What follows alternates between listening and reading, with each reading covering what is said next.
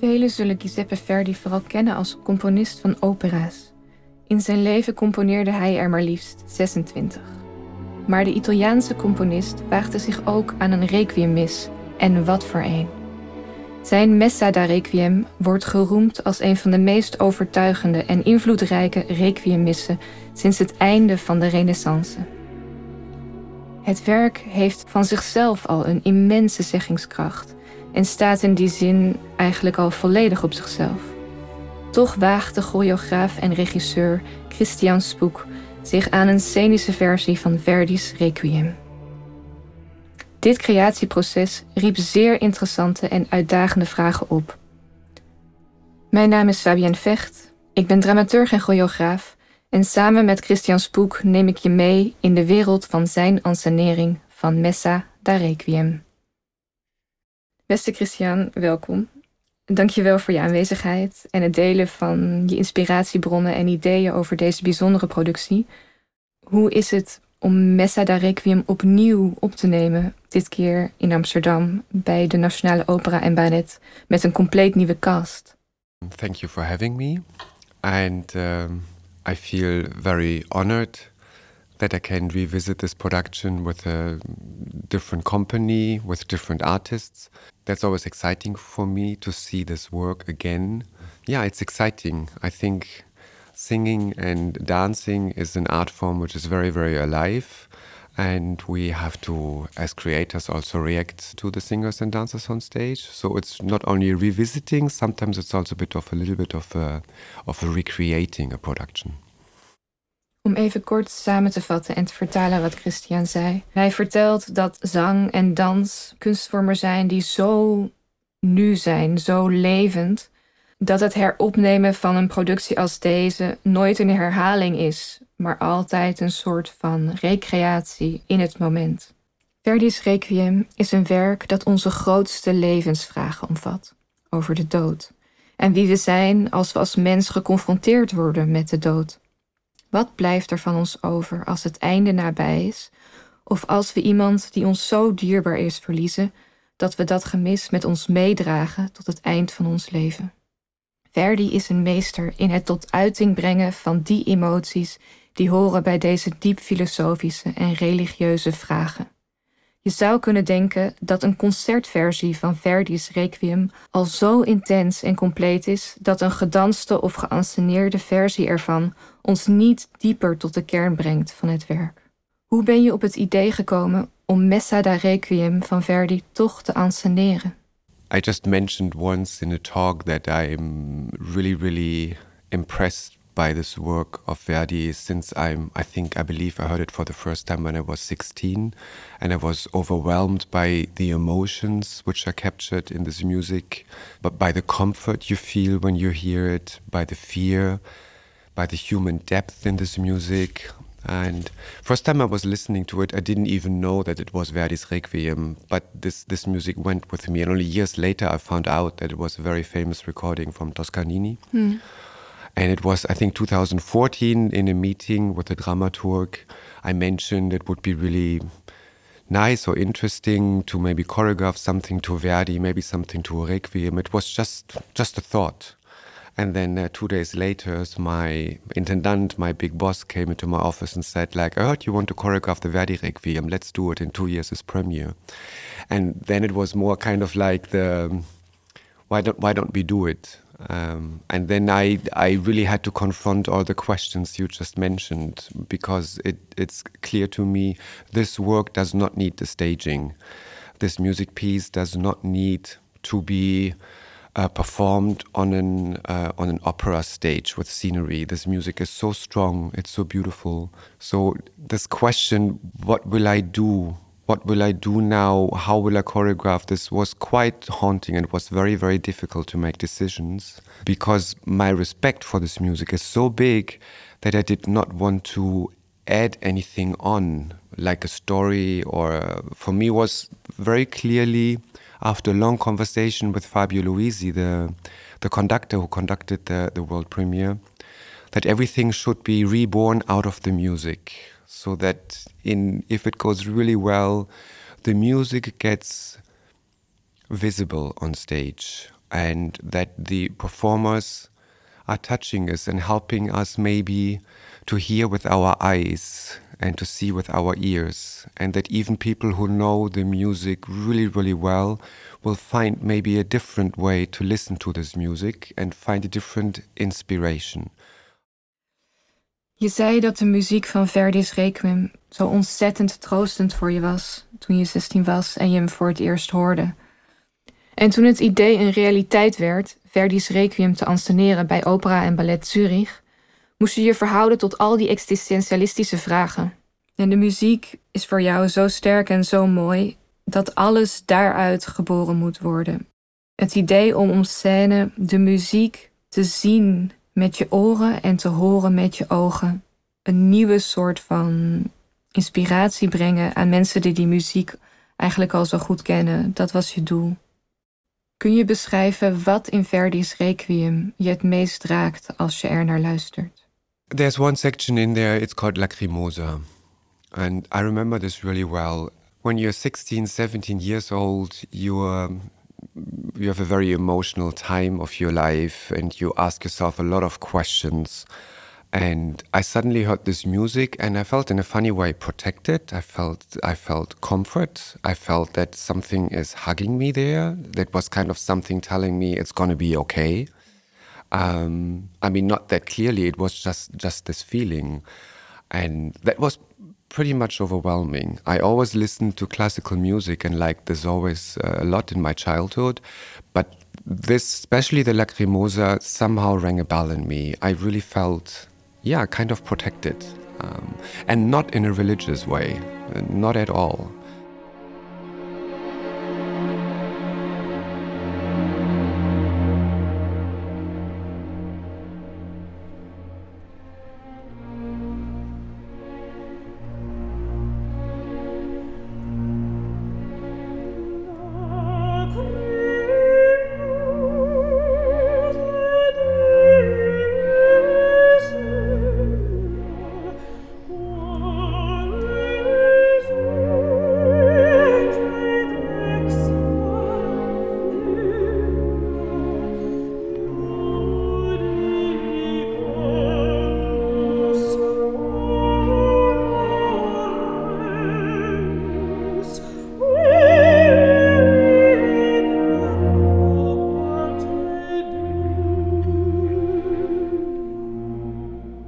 Every time I hear it, it kind of gets me, it haunts me. It's just sometimes you listen to music over and over again and you kind of understand it, but with this music, you always find something new. It's very, very beautiful.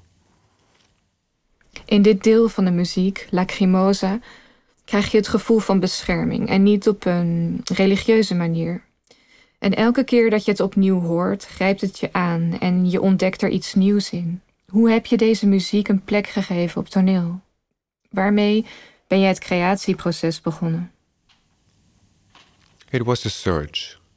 I mean, this music is so overwhelming, not only in its beauty, because, as you mentioned, it's really touching the deepest questions. Okay, what's happening after death, the threat of death, the, the, the fear, the pain, the loss. And I believe that, especially music, is an art form which which goes a little bit beyond death. It's transcending us beyond death, and it has something very comforting, something very warm, something very beautiful to give us peace. And in the beginning, we I wanted to find uh, a set. I wanted to find a place where everything can happen on stage. De muziek is zo overweldigend en gaat voor jou verder dan de dood. Je zocht een plek op toneel waar van alles kon gebeuren. Hoe dragen de elementen die je hebt gekozen als decor voor deze ansenering de betekenis waarnaar je op zoek was bij het maken van Messa da Requiem? It's an empty space and it's inspired by empty spaces of pictures of normal rooms, big rooms where somebody used to live in uh, or something happened in there before, and those rooms are only breathing history now. We remember something happened in there. It's a place of remembering. It's a place which maybe is forgotten. And it's a situation, and the people are in this room, there's no entrance, there's no exit. They're kind of like together in there and they have to confront the situation of death. From the second part on the Verdi Requiem, it gets much more comforting. It's getting much more, there's suddenly more light happening. And then I remembered when I was in uh, Jerusalem, uh, I went to the, in German we say Klagemauer, the whining wall. And I was really impressed that the Jewish community, they write their deepest wishes in, in little pieces of papers and they stuck it in this wall since centuries. I find this such a beautiful picture that you can give your, your deepest emotions, your fear, you write it down and you give it to someone else in the hope it will fulfill or that you the, the heaviness of your thoughts are get released. And then I decided why don't all the performers just go to our wall because it's a closed box and they all write their deepest wishes with white chalk on it and nobody should actually read what they're writing, so they have to squash it over with their hands again. And then suddenly there's kind of like a white stripe in this entire room. So there's a little bit light in this room created by the performers. And that is basically the only thing which is happening in, uh, in the entire production in the set um, until the end when the ceiling is coming down and then always the, especially the members of a choir asking me, why is the ceiling coming down? Isn't it kind of like a grave which is closing? And I was like, no, because you have one dancer lying on the ceiling on the other side. And when the ceiling is coming down, you have this one dancer on the right side in a very small position. It's the picture of, of rebirth. It's the picture of something new. Death, death is not an ending. Death is always also a beginning of something. So that's why the ceiling is going down, this room is closing, this room is disappearing, and something new is kind of like coming out.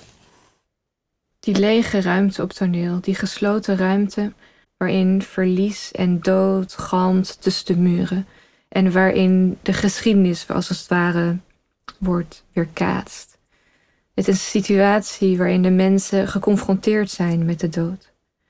Maar in het tweede deel van Verdi's Requiem wordt alles lichter en komt er een gevoel van troost. Met het beeld van de klaagmuur in Jeruzalem in gedachten vroeg je alle performers op toneel om met krijt hun diepste wens op de zwarte muren te kalken en daarna losjes uit te wissen, zodat niemand het meer kan lezen. Maar die geschreven wensen en verlangens zorgen wel voor een witte streep van verlichting die over de breedte van het hele toneel verschijnt. En aan het eind dan gaat het plafond naar beneden en zien we een nieuw begin. De dood is voor jou niet enkel een einde, maar het geeft ook ruimte voor iets dat geboren kan worden. De zangers en de dansers zijn samen in deze gesloten ruimte. En beide brengen ze eigenlijk een heel eigen manier van zijn mee op toneel. Wat was er voor jou bij het samenbrengen van deze verschillende kunstvormen en performers belangrijk? Hoe bracht je de zangers en de dansers samen? And the question was, who are they representing on stage? Because normally opera singers are used to have a, a, a part where they can act in, there, where they're presenting characters. And my wish was that they are as much as possible themselves. I was always looking for a certain honesty of all performers, to not add anything on to the music. That was very important to me. And in Zurich, some singers had difficulties with that. They really did. There were they were searching for characters, they were confused that they suddenly had to be behind the orchestra. And just during the process that they understood that singers and dancers is actually one shape um, of performers, when they understood, suddenly they felt free and they did allow themselves to be on stage and being themselves without putting any mask on.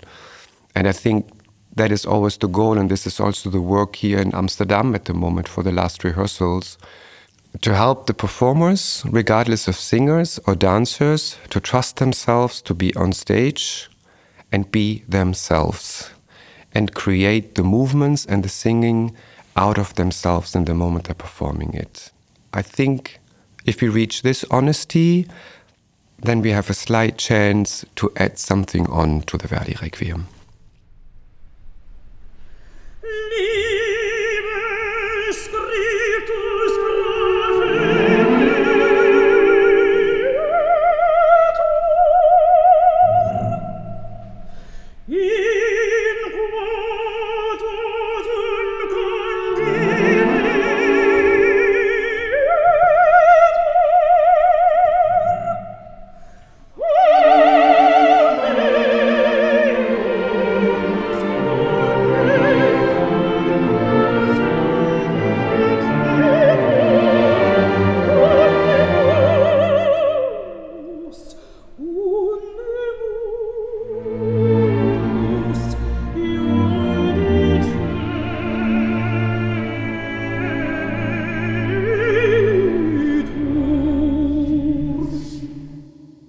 believe that singing is something very abstract.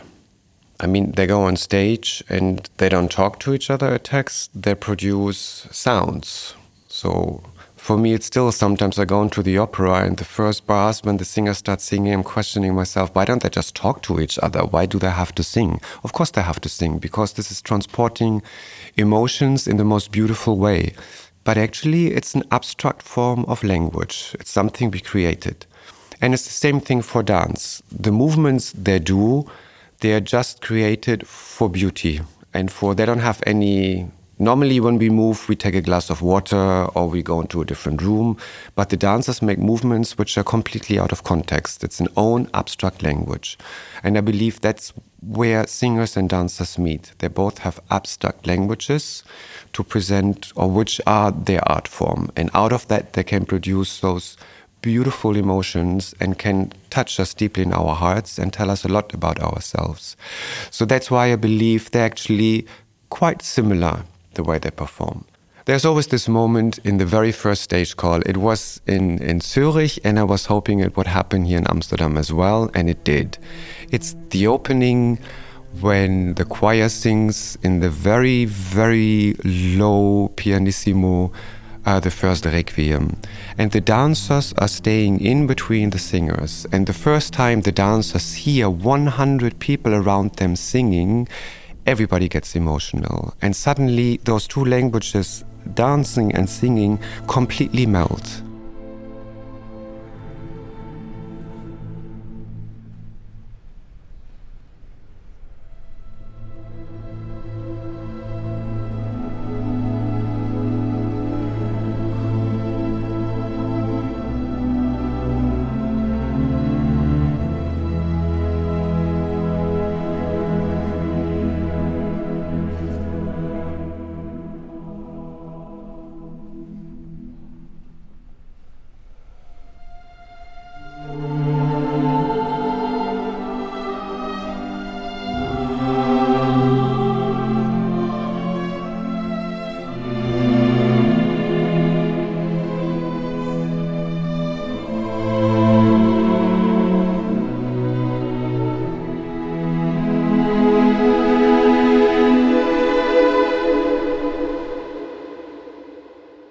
Zangers en dansers werken beide met een abstracte taal waarin ze heel grote emoties tot expressie kunnen brengen.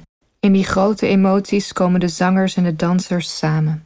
Je beschrijft het moment in het eerste requiem dat het koor zingt, waarbij de dansers tussen de 100 zangers staan. En dat is voor hun zo'n grote emotionele ervaring dat je hier ziet hoe de twee kunstvormen compleet met elkaar versmelten. In Messa de Requiem volg je de 16 passages in de muziek die Verdi voorstelt. Voor elk daarvan maak je een tableau op scène. Hoe ben je omgegaan met de religieuze teksten in Messa de Requiem? Vond je daarin inspiratie voor wat er op toneel gebeurt? I was hoping to find even more inspiration in the text. But there was suddenly such a discrepancy, there was such a difference between the music and between the text. The text is very threatening. It really talks about a God who's deciding if you go to hell or if you come to heaven. It's threatening, it's, it's scary. I don't find it human at all. Of course, it's symbolic, but it's, it's, quite, it's quite strong. And I didn't find that in the music even in the dies irae which describes the terrible day the day of death the, the pain being in hell that, that is very strong music. It's also very very famous music. But even in that music there's something very human in there. And i did not find that in the text. And it always comes quite a lot to the point that in zurich it was a big discussion and also in amsterdam now Shall we surtitle the production? Shall we put the text above so that the audience can read the text?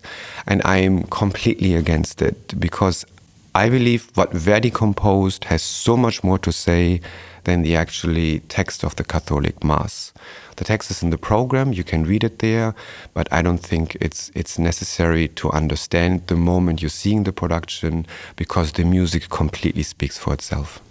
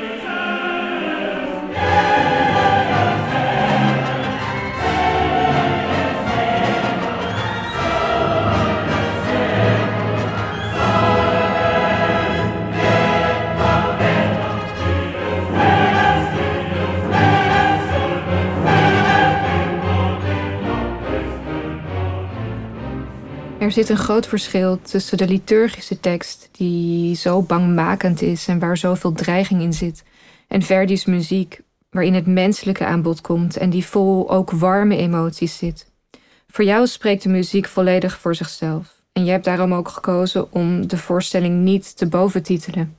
Zoals je zei in het begin van ons gesprek, alles in Verdi's Requiem moet geboren worden vanuit de muziek. Hoe is hierbij de samenwerking met de dirigent van belang voor jou? It is it is very important to me with Fabio Luisi and here with Eun Sun Kim. These are amazing artists, and they have a much more complex and refined understanding about this music. And if I would ask them to conduct it and play it the way it would be comfortable for all of us and for the for what we created on stage, it would be very very poor. I think it's very important that now the dialogue between the music director and all the artists has to happen. It's a new layer. And I know it from the ballet world, and this is something I really dislike. The, the communication with music directors sometimes gets reduced to, oh, this is too quick and this is too slow. How awful is that? How what a disgrace to a, to a, to an artist who's conducting in the end the entire production. Because that's that's what the conductor is doing. He's not conducting the orchestra. He's conducting the entire production for everyone on stage. And Eun Sun Kim was here quite a lot for rehearsals. She has a really, really, really strong idea and she has her own vision how this music should sound. And our goal is now to come together there. But I want to understand and I want to hear her vision. That's very important to me because that's how how art is working. It's it's it's communicating. It's exchanging ideas. It's inspiring each other.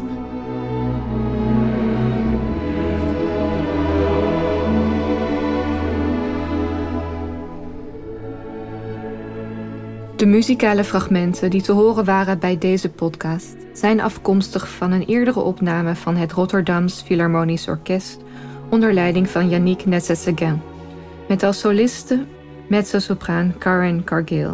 Voor de ansenering van Christian Spoek zal het Rotterdams Philharmonisch Orkest opnieuw de partituur van het Requiem op hun lessenaars zetten. Maar ditmaal spelen zij het werk onder de muzikale leiding van dirigent Ung Sung Kim. Spoeks ansenering van Verdi's Messa da Requiem zal op 9 februari aanstaande in première gaan bij Nationale Opera en Ballet in Amsterdam. En zal in totaal 10 keer te zien zijn. Wie nog dieper wil duiken in de geschiedenis van Verdi's Requiem en de wereld van Spook's scenische versie, bezoek dan 45 minuten voor aanvang van de voorstelling de inleiding in de foyer op het tweede balkon. Ik zie u graag bij Nationale Opera en Ballet en ik wens u een fijne voorstelling toe.